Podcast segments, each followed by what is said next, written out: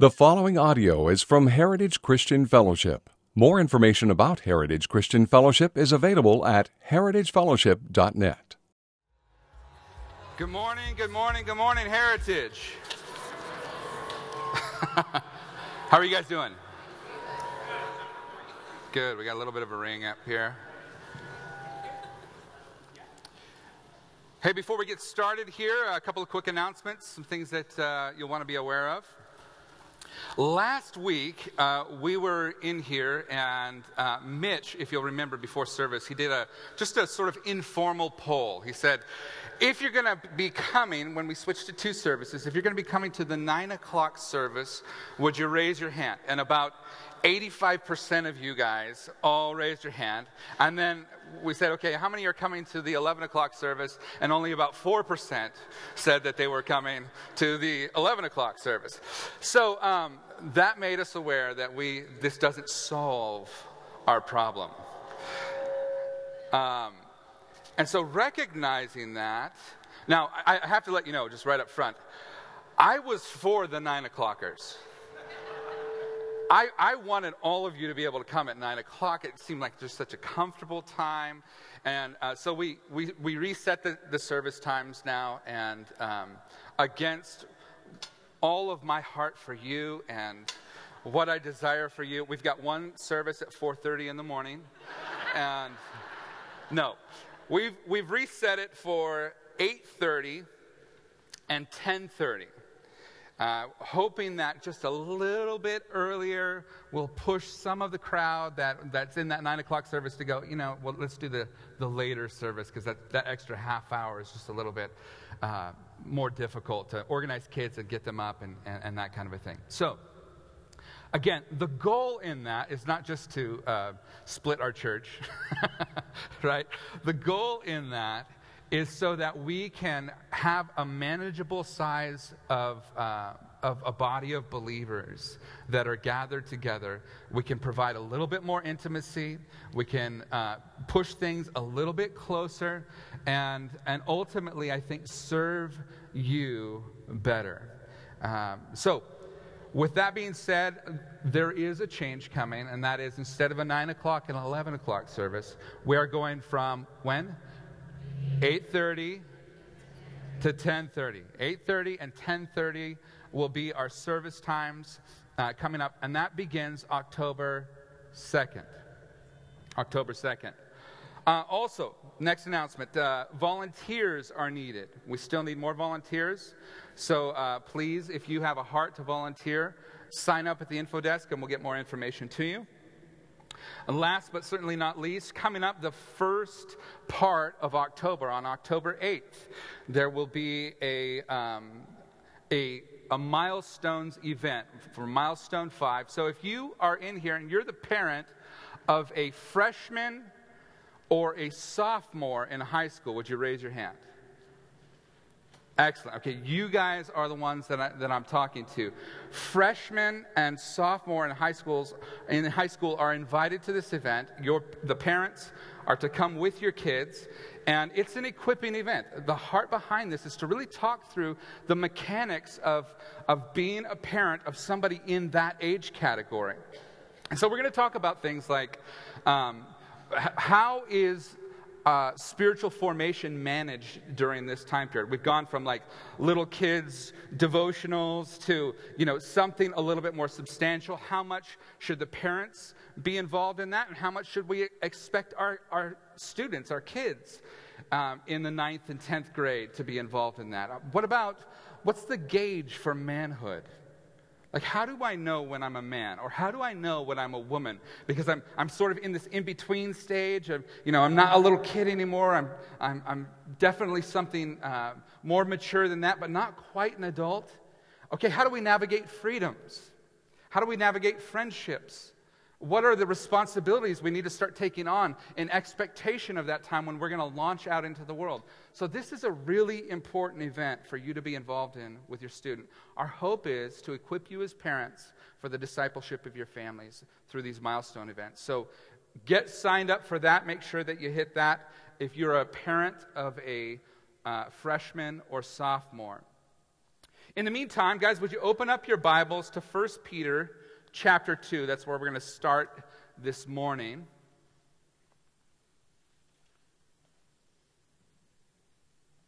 And while you're turning there, uh, I'm going to pray.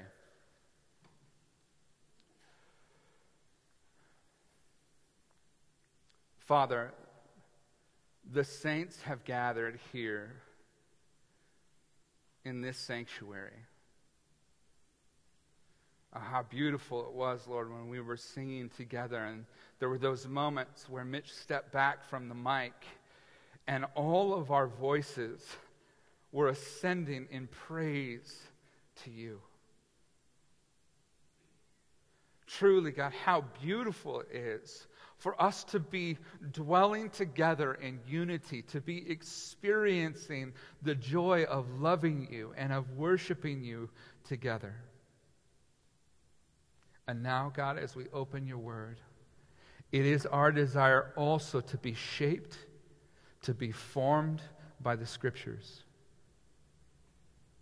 To not build the foundation of our lives upon the opinions of men or even the traditions of men but to have them shaped and formed by the truth of your word. So, God, even now, awaken us by your Spirit. Give us ears to hear your heart and your voice, Lord. Highlight those areas of our heart where you would challenge us to grow and be shaped and be changed. Comfort those, Lord, who have, who have felt in times past like you've been silent or are currently going through a season where, where God, all they long for is your word for you to speak to them.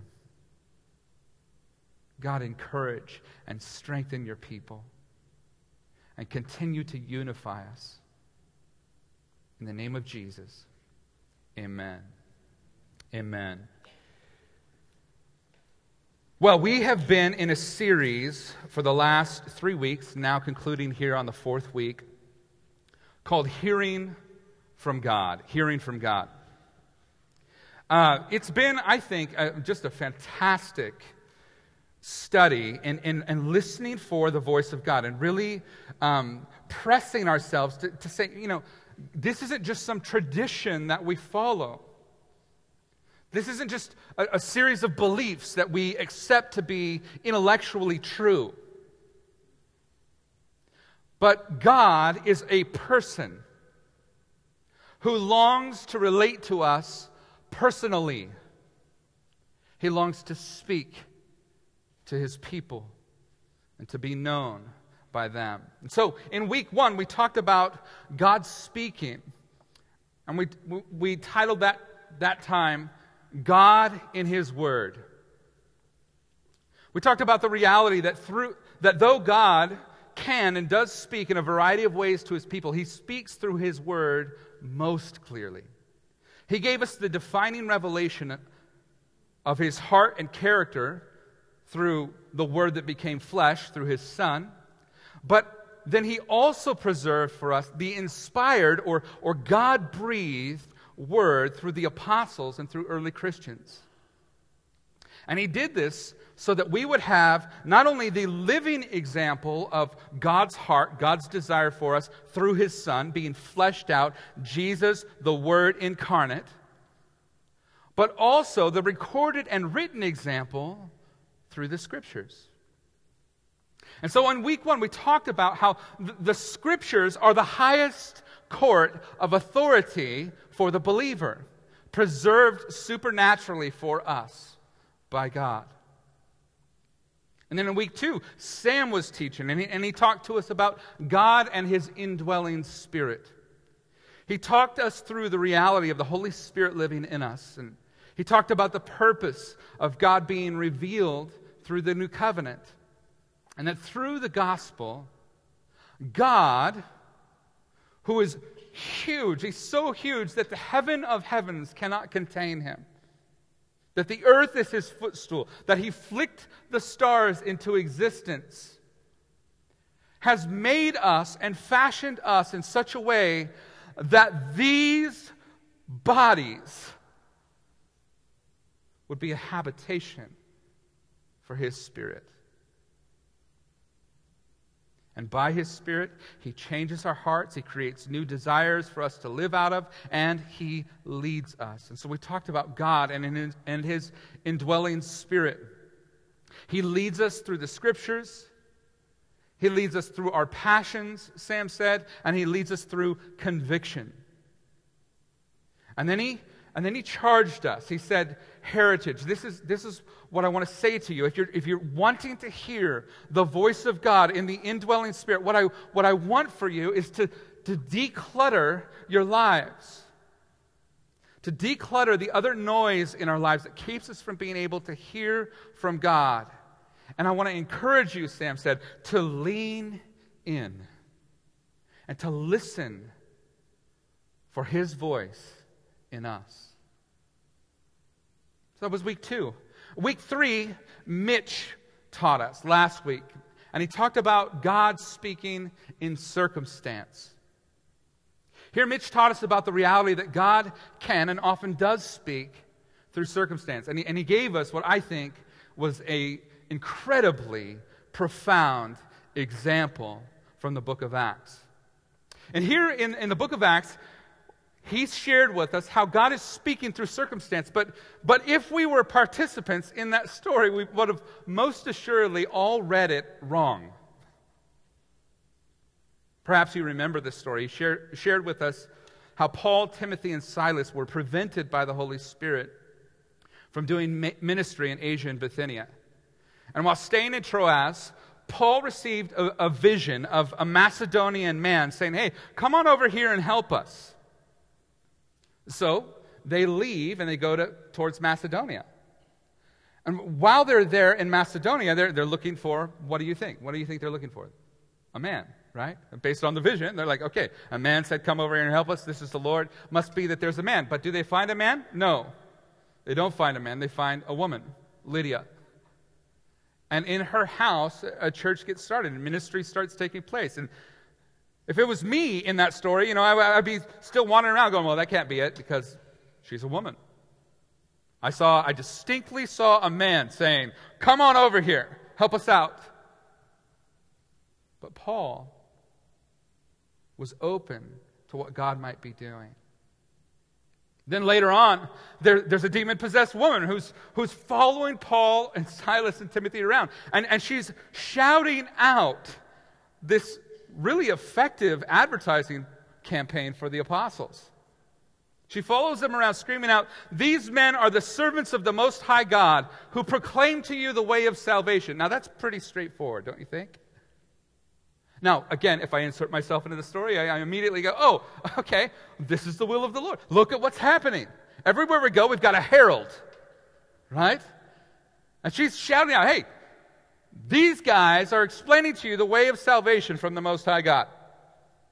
But Paul, having been greatly annoyed, casts the demon out, shuts her up.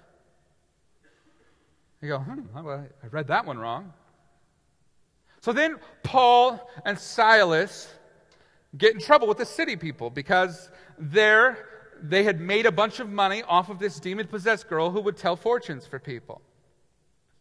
So now that they lost their income, they're really upset. They get Paul and Silas beaten with rods and thrown in prison.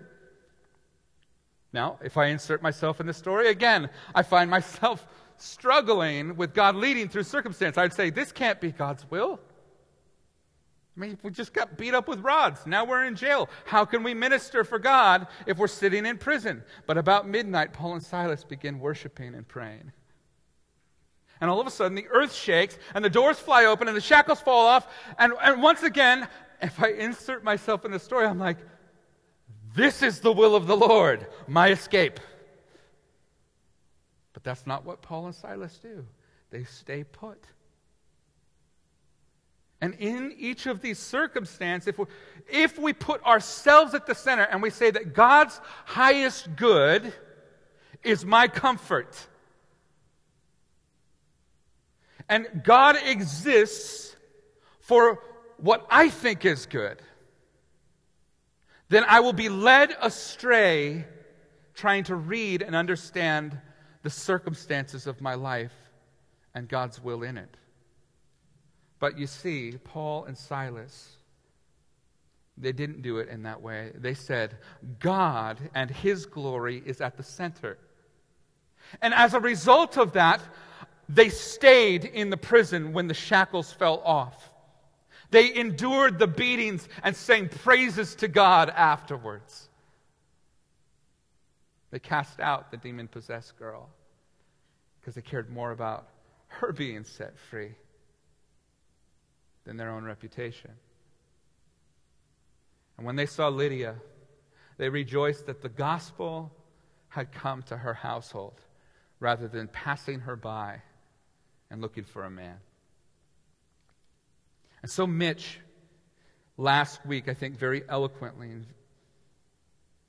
he, he shared with us that God leads through circumstance for his glory.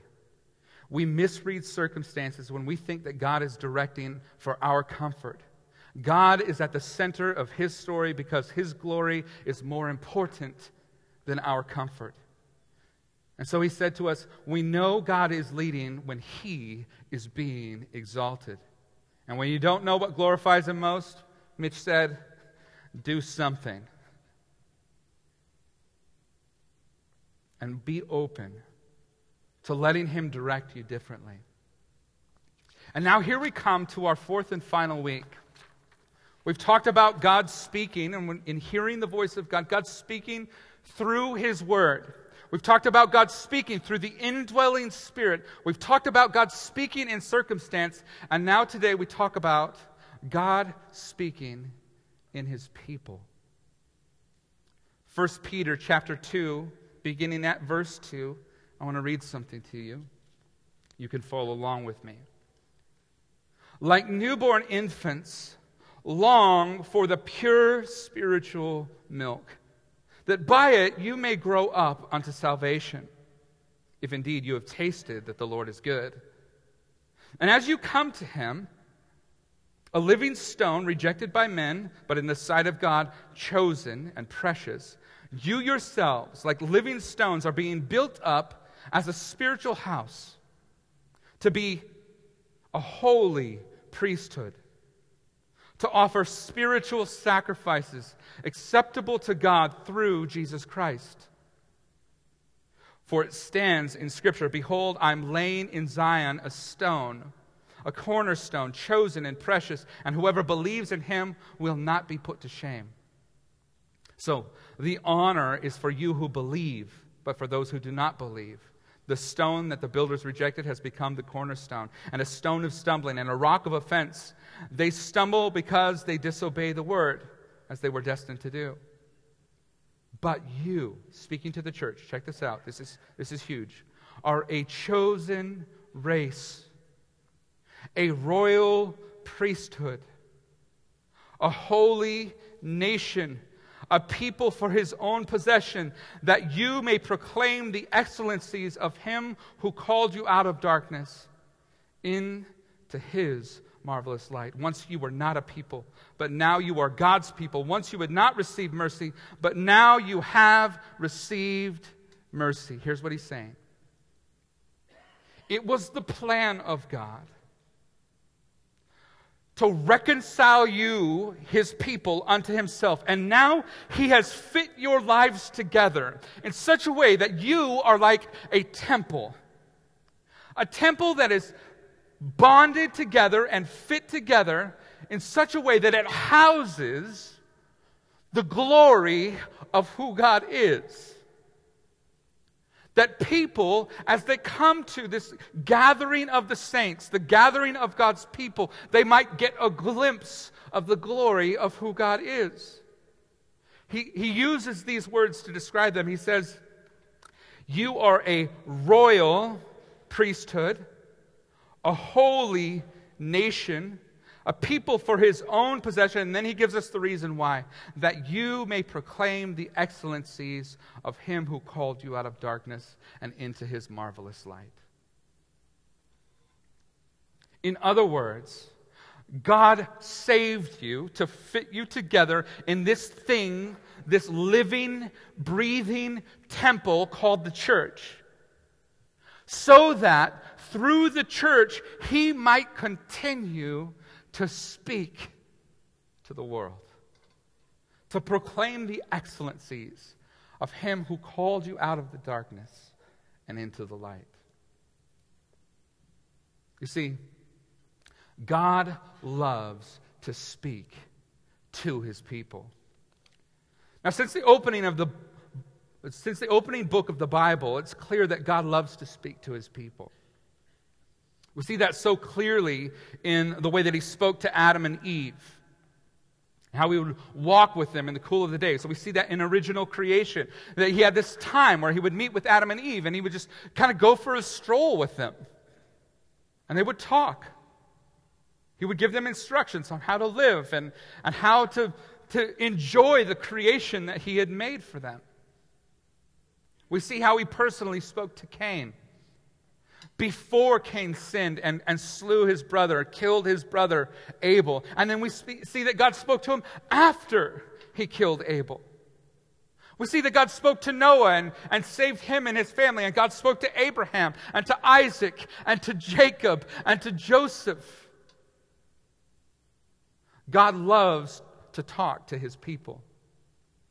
But it's interesting that direct communication is the only way in which God speaks to his people. Not only does he love to talk to his people, but check this out.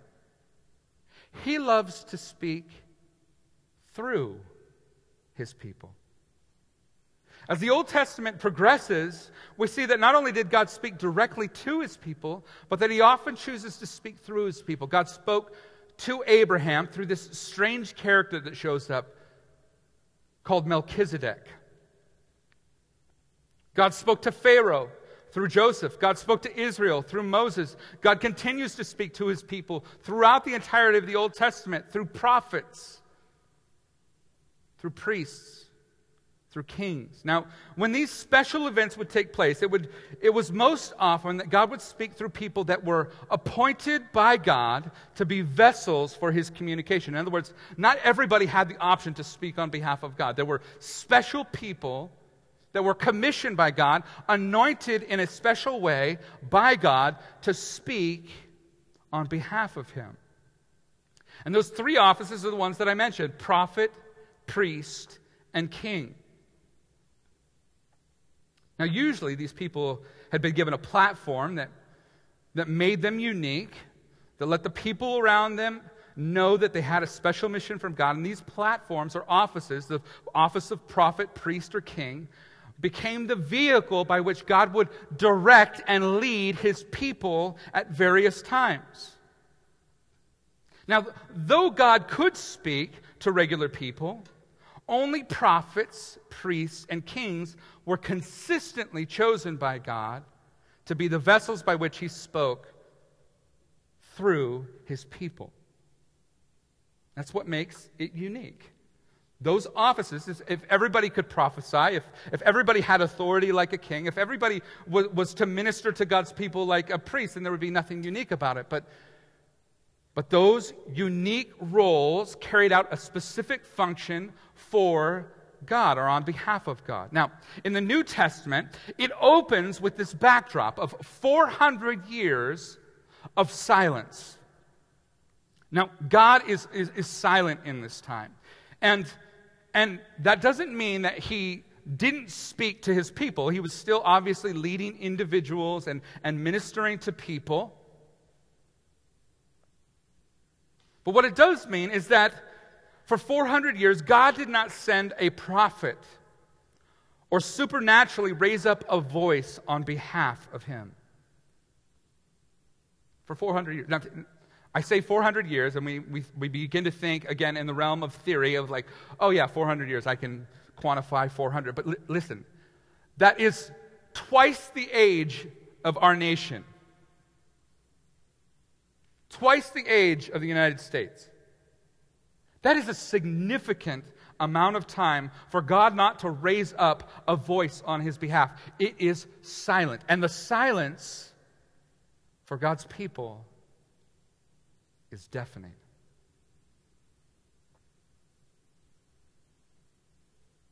Then all of a sudden, something supernatural begins to stir. All of a sudden, some, a series of events begin to break open, and it appears that God is on the move once again. It appears that God is doing something. Here, here's what happened. Uh, at one point, Zechariah is in the temple and he's carrying out his priestly duties. He was uh, he had drawn the lot to take care of uh, bringing incense into the temple and lighting the incense. And so he's in the temple and he's carrying out his responsibilities. And all of a sudden, while he's in there and people are praying outside, an angel appears to Zechariah. And it makes a promise that this elderly man and his wife, who had no children, would, would soon have a son. And that this son would be a prophet who would speak on behalf of God. The angel says, He will be filled with the Holy Spirit even from his mother's womb. And he will turn many of the children of Israel to their God. Luke 1:15 tells us that he goes on to say that his job was to prepare the way for the Messiah, this coming king. So now all of a sudden 400 years no prophet. Not only that, but no king. They've been in captivity. They've been ruled by others for that time period. And the priesthood, it was in shambles. It was corrupt. People were longing to hear from God. Now, then, of course, after this, God visits Mary, and soon after, um, John the Baptist is born, and Jesus is born shortly after that. And then the, the New Testament continues to unfold this story. And when John the Baptist grows up, he appears in the desert. And everyone comes out to see this just really weird guy. I mean, if you think about it, there's nothing about this guy that seems very reliable. In fact, it appears that at some point, John the Baptist either killed a camel or found a dead camel and decided, you know, I wonder what that would look like on me. He made a camel hair dress, I suppose, or outfit of some sort. I don't know if he looked like Davy Crockett or Daniel Boone, but he makes some sort of outfit for himself out of camel.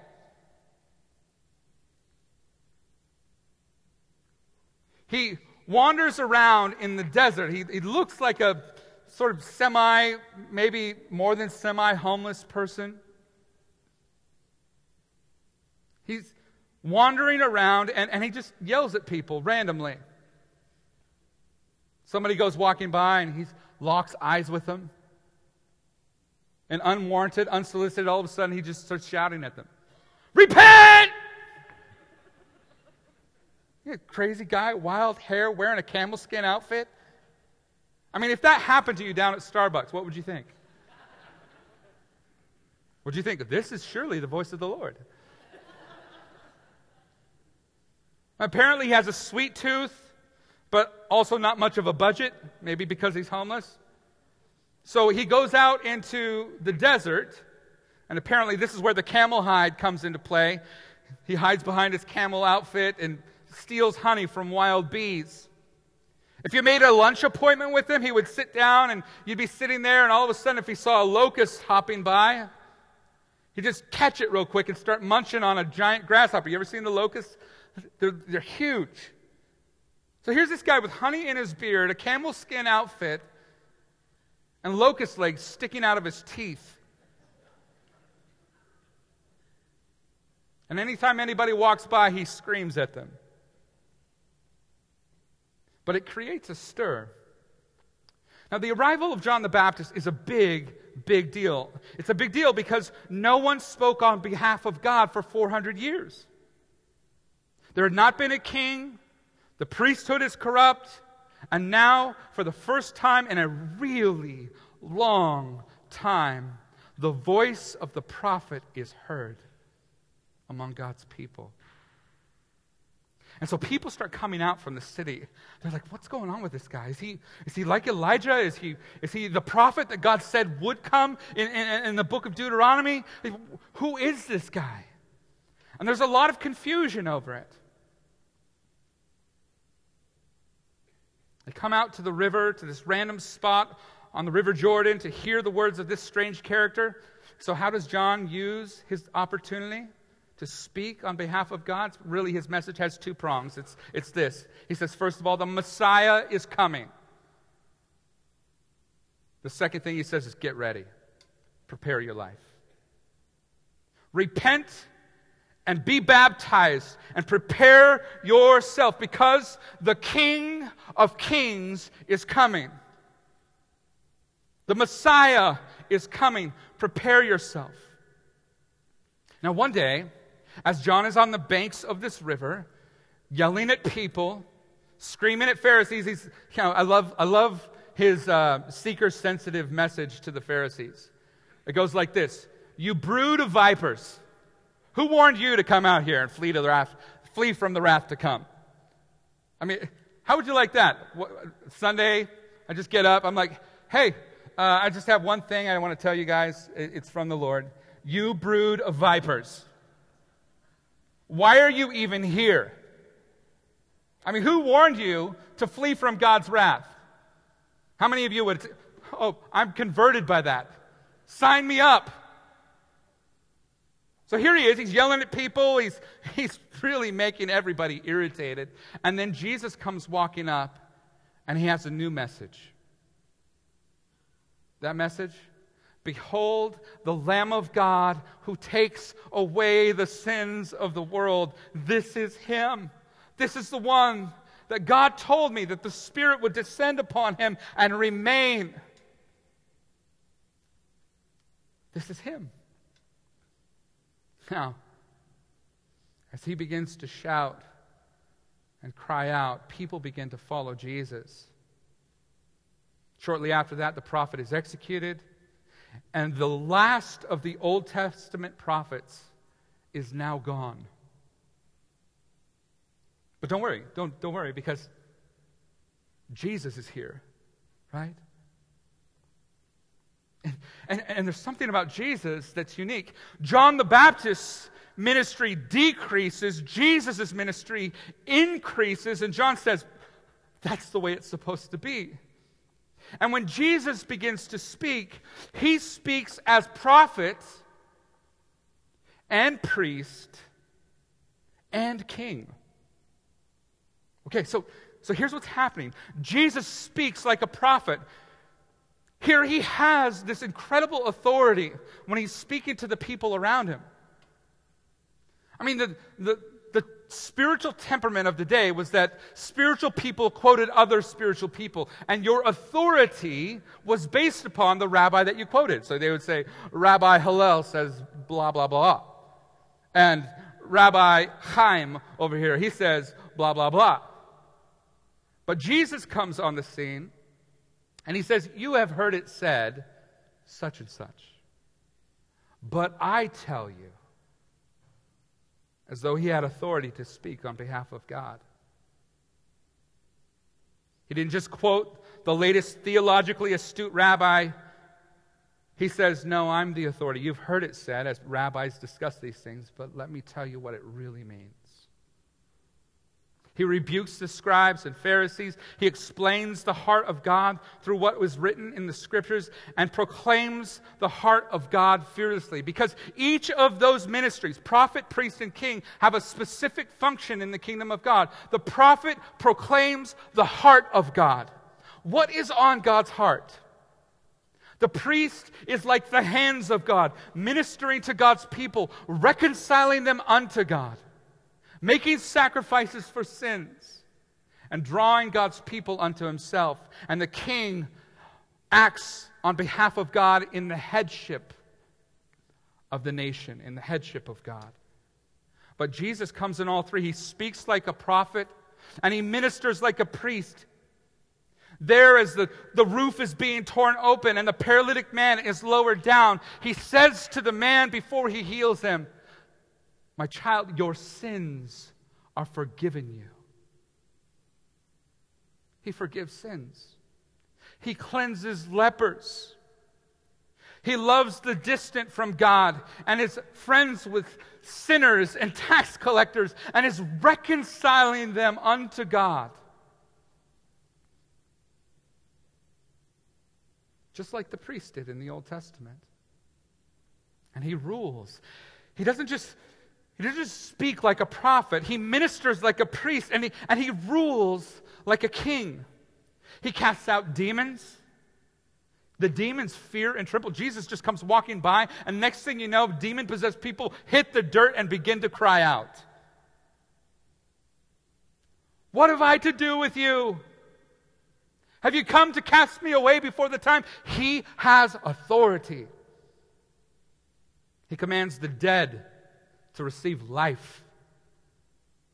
He cleanses the temple like a king fighting for the freedom of his people. He says, This place right here, what, what, are you doing? As he takes tables and throws them to the side and overturns the, the money changers and sets the sheep free. What are you doing? This is supposed to be a house of prayer. And you have turned it into a den of thieves as though he's the king and has authority to do such things. What's the first question they ask him? By what authority do you do this?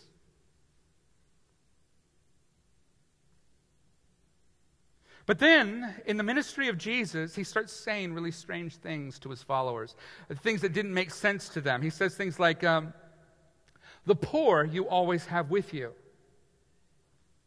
but you don't always have me.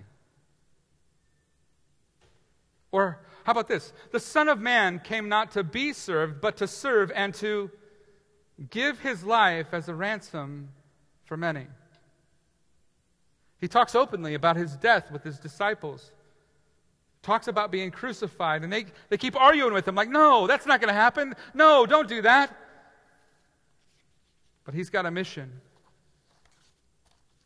And then, in the story of Jesus, Jesus died. He didn't stay dead, he was resurrected. Began to urge his followers after the resurrection hey, listen, go back to Jerusalem and wait.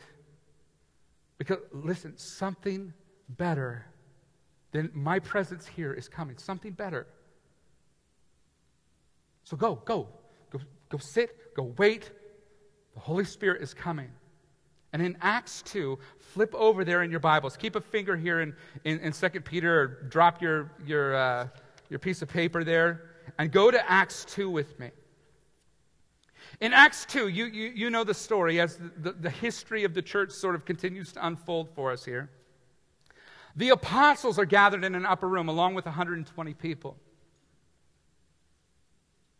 They're there, they're waiting on the Lord. And all of a sudden, a sound like a mighty rushing wind floods the place, and people start catching on fire. They've got little flames over the top of their head, and they start to speak. But when they speak, they're not talking in their own native language. They begin speaking in other languages. Now, as they're speaking, people out on the street hear this commotion. They're like, hey, what's going on? What's all the ruckus about? And people who have been gathered together for the, the feast of Pentecost from every tribe and tongue and nation around have come now to this place. They begin to hear the praises of God in their own language. and they're like, hey, who is that? I mean, you, you might have had that experience if you've ever travel, traveled abroad and been someplace where, where English is not the native language of the area where you're traveling. Excuse me. Where all of a sudden you're, you're in this place and everybody's speaking Spanish or everybody's speaking Japanese or whatever it is. And out of that voice, you, or out of that sea of, of, of voices, you hear English. What happens? Your ears perk up, right? You, you go, oh, hey, somebody I can understand, right? Well, this is what's happening. They're in Jerusalem. There's 120 people, and they're all speaking sort of over the top of each other. And, and there's this thing that's happening. And, and all of a sudden, the people who are from every place else and have been gathered to Jerusalem for this feast begin to hear these voices praising God in their own native languages. And they're trying to figure out what's going on. Now, what's the conclusion you would come to? What would you think? Um, well, it's quite a party, some sort of multicultural event. Uh, wow, the, look at the diversity of this city. This is amazing. Uh, what would you think? Well, the conclusion for the people there are like, uh, they must be drunk. Uh, that's got to be what, what, what's really going on here is that they have to have been drinking. and so um, Peter, in the middle of this, stands up and addresses the concerns of the crowd with the 11 apostles with him. He lifted up his voice, verse 14 of chapter 2. And he said, Men of Judea and all who dwell in Jerusalem, let this be known unto you, and give ear to my words. For these people are not drunk, as you suppose, since it's only the third hour of the, day, of the day. It's only nine o'clock in the morning. But this is what was uttered through the prophet Joel. And in the last day it shall be, God declares, that I will pour out my spirit on all flesh, and your sons and your daughters shall prophesy, and your young men shall see visions, and your old men shall dream dreams. Even on my male servants and female servants, in those days I will pour out my spirit, and they shall prophesy. And I will show wonders in the heavens above and signs on the earth below blood and fire and vapor of smoke. And the sun shall be turned to darkness and the moon to blood before the day of the lord comes the great and magnificent day. And it shall come to pass that everyone who calls on the name of the lord shall be saved. So peter he says i know you guys are confused by what's going on. Let me tell you what's happening let me tell you the prophets are gone. They died out with John the Baptist. Jesus is gone. He ascended to the Father and is no longer with us. But God is speaking.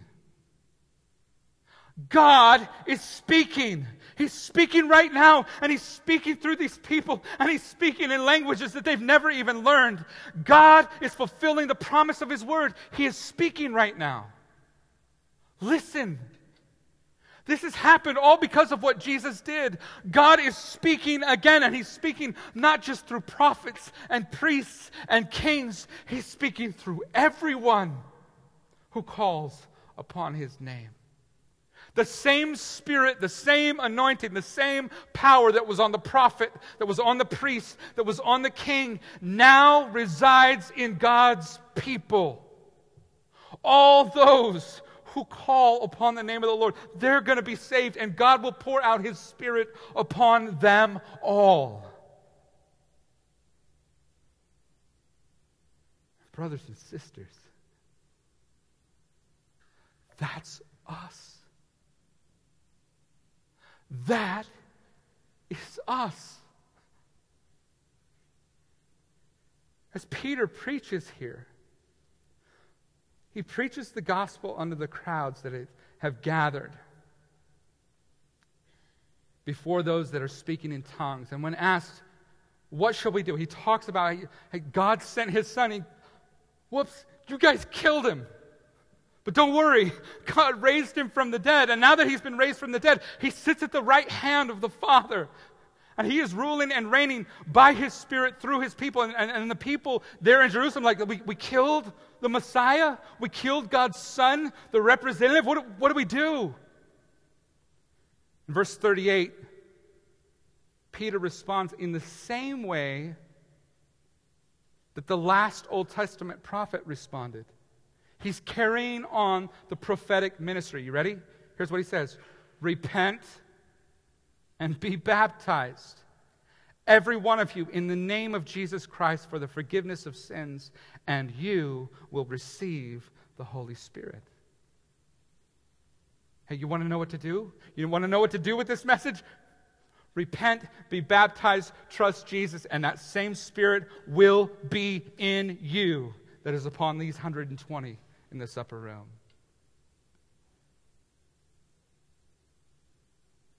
The same spirit that was in the prophet in the priest in the king in the Old Testament, causing them to speak on behalf of God. The same Spirit that was in John the Baptist, producing the same message that caused him to leap in his mother's womb. The same Spirit that was in Christ, speaking like a prophet the truth of God, the heart of God to his people, ministering like a priest to the hurting among God's people, with authority like a king, casting out devils among God's people. That same Spirit desires to live in, and check this out, and speak through you. So, this understanding then becomes the bedrock of how the church understood their identity in Christ from the get go. It was foundational to the way that they lived their lives and interacted with one another. And it became the central understanding as the church continued to expand and grow.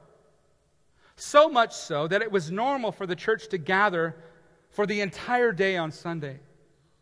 I did a little bit of research this week. I, I, love reading early church fathers. I love reading the patristics, and some of it gets kind of weird and you know whatever. The early the early church fathers up to about uh, three or four hundred A.D. I like to just go through that stuff every once in a while because I've been fascinated with the question, which is like, how did we get to where we are now? You know what I mean? You ever wonder that? Like, okay, I see some uh, glimpses of what the church life was like in the early church, but then how do we get to where we're at right now, where it's like five songs, two prayers, and a sermon? How, how does that work? I mean, I, am not sure I see that very clearly in the scriptures. And um, where did this come from? Where did this pattern get handed to us? Well, you have to understand that from the get go, most of the churches that started were, were house churches. They weren't big public places like this. And so the groups were smaller and more intimate. Matter of fact, you know, when we think of a house church, we still picture a three bedroom, two bath house with a giant living room. Right? Uh, most of your living rooms were as big as the houses were in those days. If you go to Israel, if you have a chance to, to travel to the Middle East and, and look at some of the archaeology around there, you'll find that there are really no big houses. Big houses are a sort of modern and even American invention. So we, we, we tend to read our own cultural understanding. So, in order to ha- meet from house to house, you can't have a ton of people, right? So they broke up into small groups.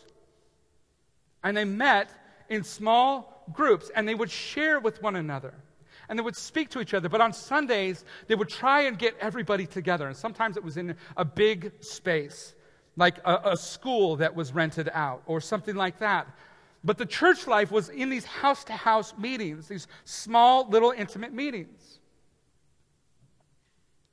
And as the church continued to expand, it was normal for people to gather for the entire day on Sunday. They would get up with the sun they would come to church. If you read early church documents like the Didache, okay?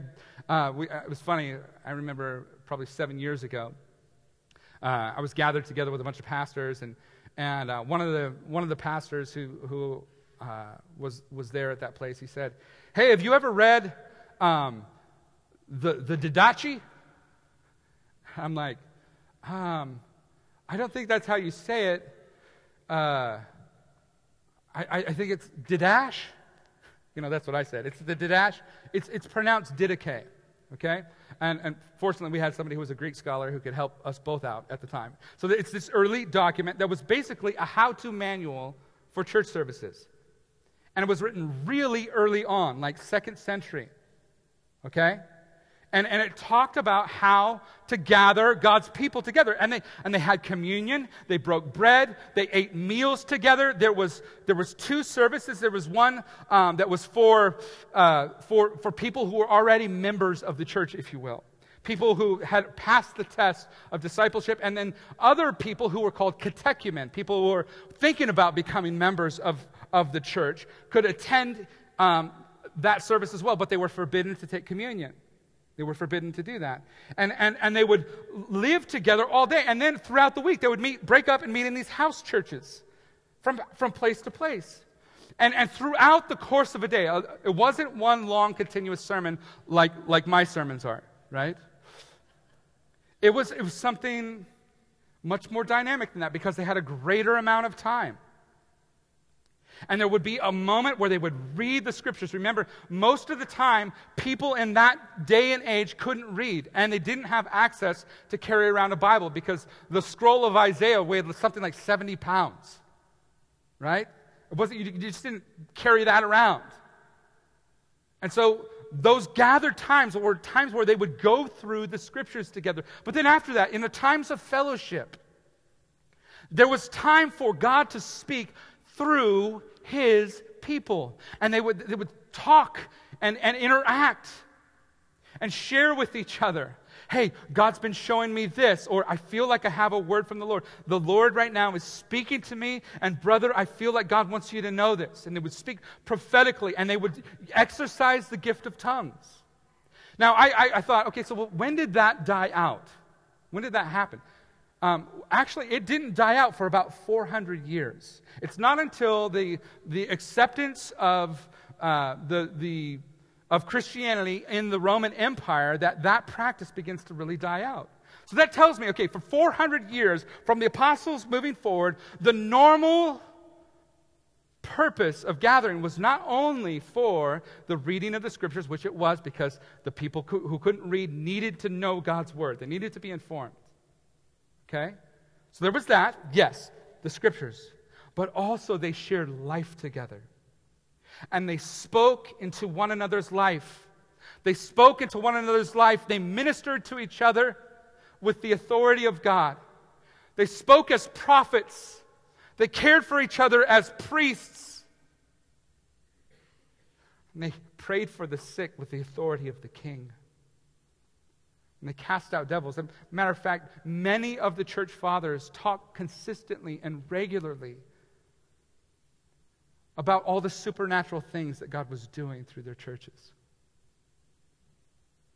So here at Heritage, we've said this phrase. It's, it's a good one. I love repeating it because it fits us perfectly. We, we're charismatic we believe that that same spirit that fell at Pentecost is the same spirit that is in each and every one of us. We believe that with all of our hearts. And that tells me something, it tells you something. If the only place that we do church is here, it is a massive failure. Okay? It is a massive failure to live in all that God has called us to as His people. Those gifts were exercised in the context of tight relationships and family. It was in households where you would say to a brother who's telling you about his life, Hey, I feel like God is speaking something to me right now that you need to hear, that you need to know. Hey, brother, do you remember when we were talking about the scriptures earlier this morning? Don't you think that God was speaking in that way? And the gifts of the Spirit and the laying hands of the, the elders upon the sick, all of that happened in small, intimate groups where people shared life together.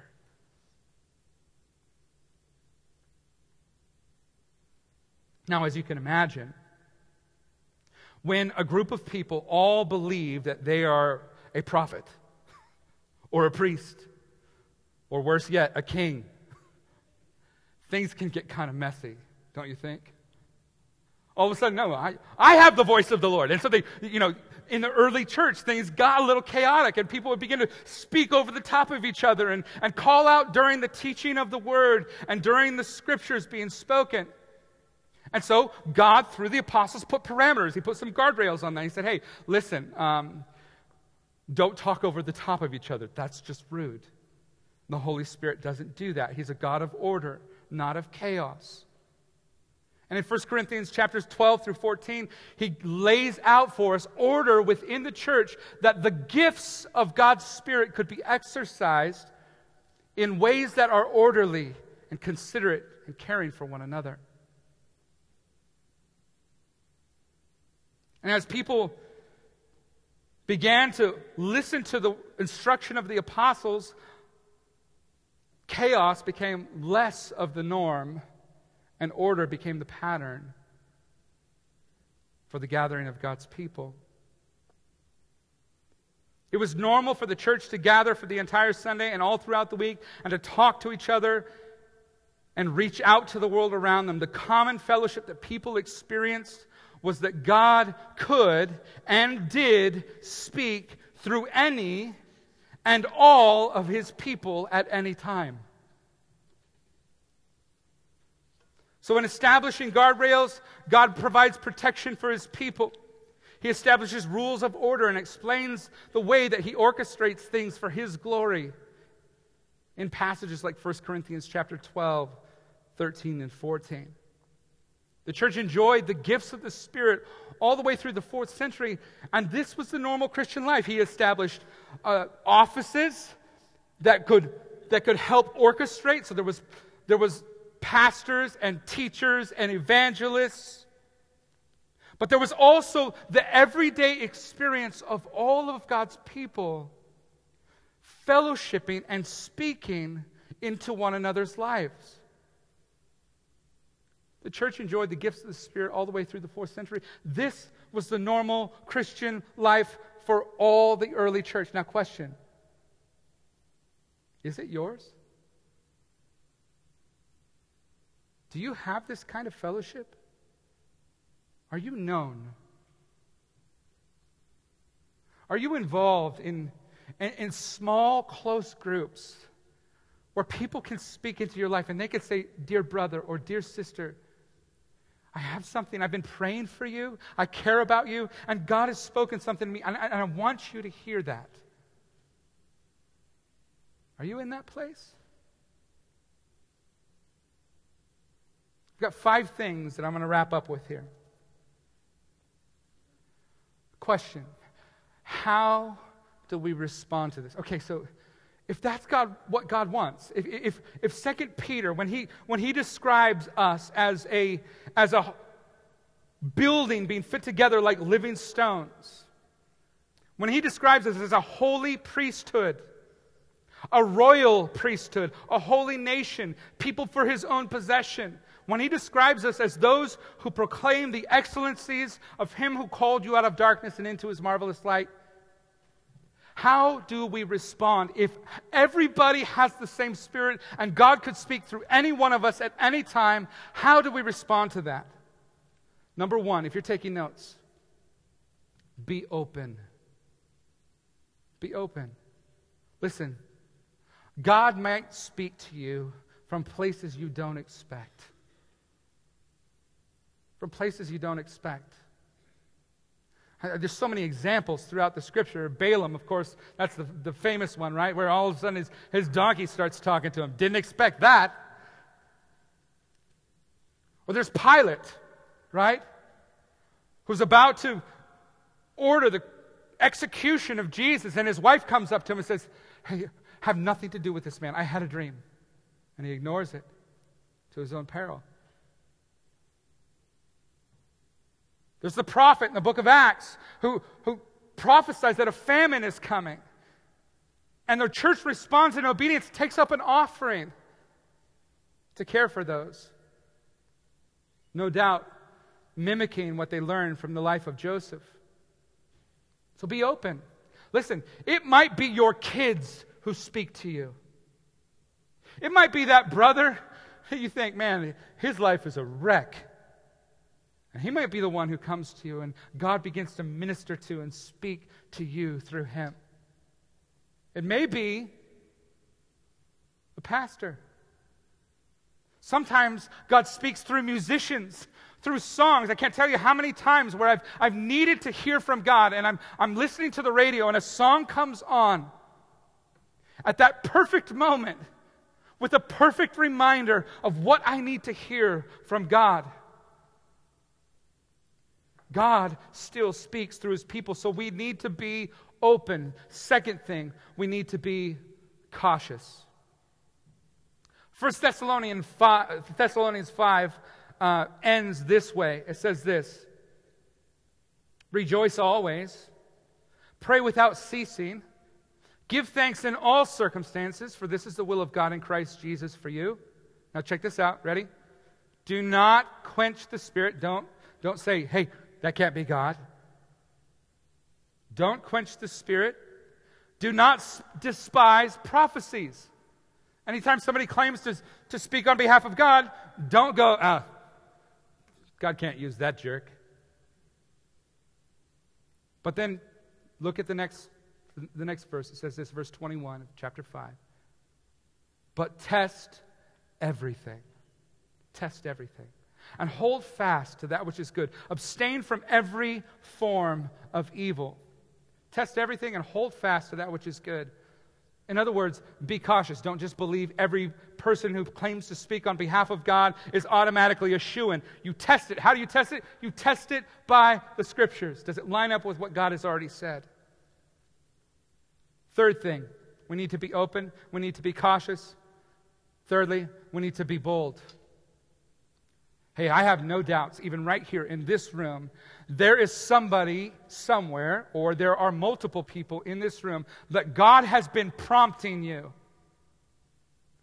to insert yourself into the life of somebody that you love, to bring to them the gospel, to share with them some word of comfort or encouragement, to speak into their lives, maybe even to prophesy. And, and those of you who are in here, you go, oh, man, I'm uncomfortable with that. That seems weird. I don't know. I don't want to come off a little bit too preachy, and I'm worried about this. Listen, be bold.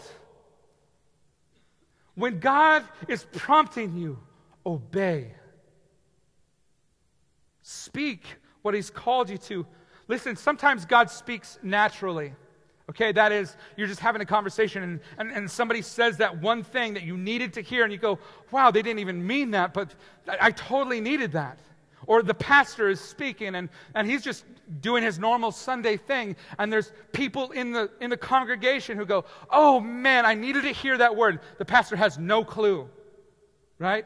Half the time, you know, uh, we'll have people, myself and, or Jeff, we'll, we'll get emails, oh man, you have no idea how God used that, and you, you respond, well, how, tell me, tell me what God did.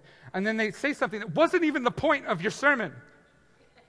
Like you had no intention of saying what they heard, but God was speaking by His Spirit.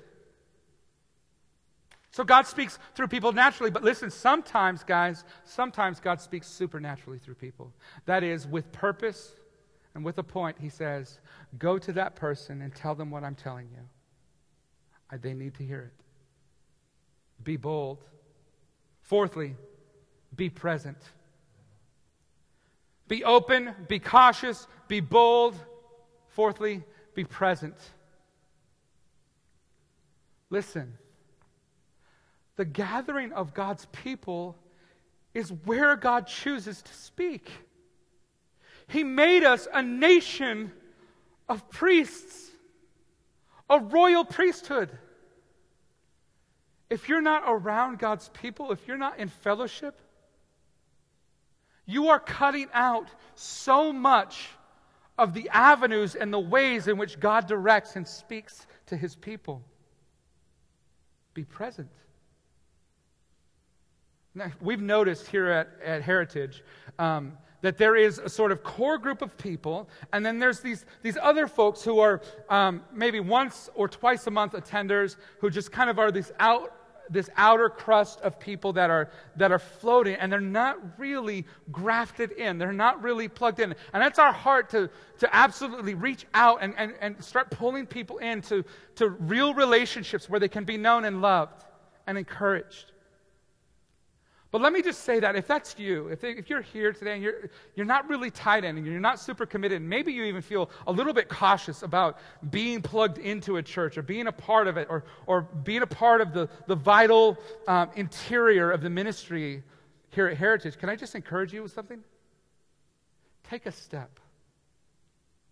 Be engaged. You will be so surprised at the multitude of ways in which God will speak to and minister to you when you begin to let your life be known by the people here in our church. So you have to be present. One of the main reasons to be at the gathered times of the church is that this is the way that God speaks through his people. And fifthly, and lastly, be expectant. Do you Do you believe that God wants to speak to you? I mean, is Sunday gathering or are your huddle groups, are they just obligations of a Christian? You, you, you know, you've got like a list for your week. Okay, so here's, here's my list. I've got uh, laundry and some dishes. I got to mow the lawn and um, go to church. Is that how that works? Or is it your expectation that when you come with God's people and you're gathered in one spot, that the Holy Spirit might work in such a way that He could speak either to you through the body of believers, through the priesthood of all believers, or, and what a joy this is, that God could speak through you to somebody else? Is it your expectation that God desires to presently speak to his people? And are you willing to say, Here I am, Lord? Send me. Every major event in my life that I can think back to has come as a result of God speaking into my life through people.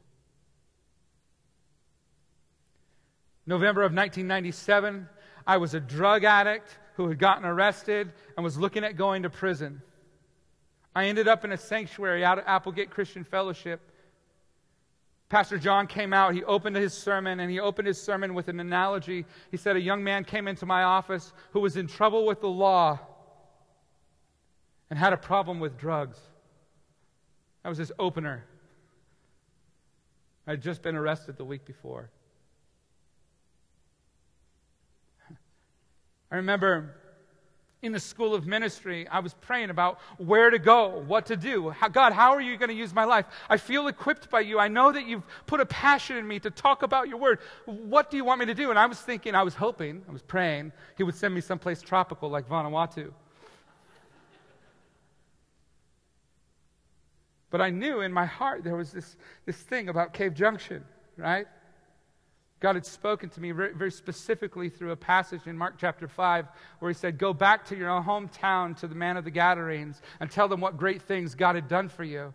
And I, I felt like I was the man of the Gadarenes coming from a drug addicted past and everything else. And I knew God was speaking that to me, but I wasn't bold enough to do it. And so one night in a gathering of worshiping brothers, this, this group of people, by the Spirit, in a time of waiting upon the Lord, one of the brothers stood up and he said, I feel like somebody here is holding back what God wants to do in their lives. He's told you where to go, He's told you what to do, but you're not bold enough to do it. And I just want you to know it's time to speak it out in faith. It's time. It's time to act.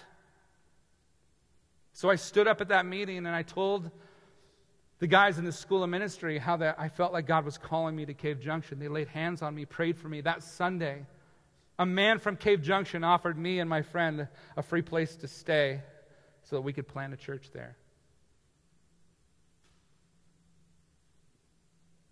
Guys, over I could tell you hundreds, hundreds and hundreds of stories about how God used his people to speak into my life.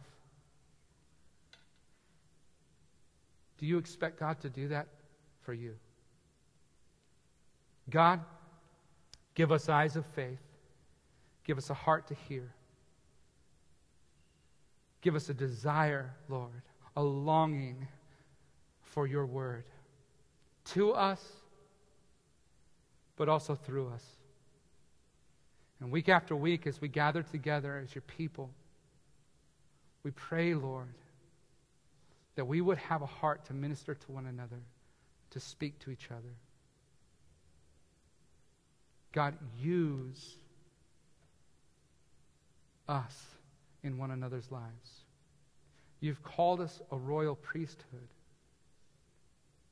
a nation of priests, your kingdom people. So now, God, We trust you to accomplish your will in speaking to and through us. In the name of Jesus, amen. Would you stand with me? As we sing one final closing song. I love you, Lord, and I lift my voice to worship you, oh my soul, rejoice. Take joy, my King, in what you hear. Let it be a sweet, sweet sound in your ear. God, we love you. Take our lives, use them for your glory. In the name of Jesus, amen.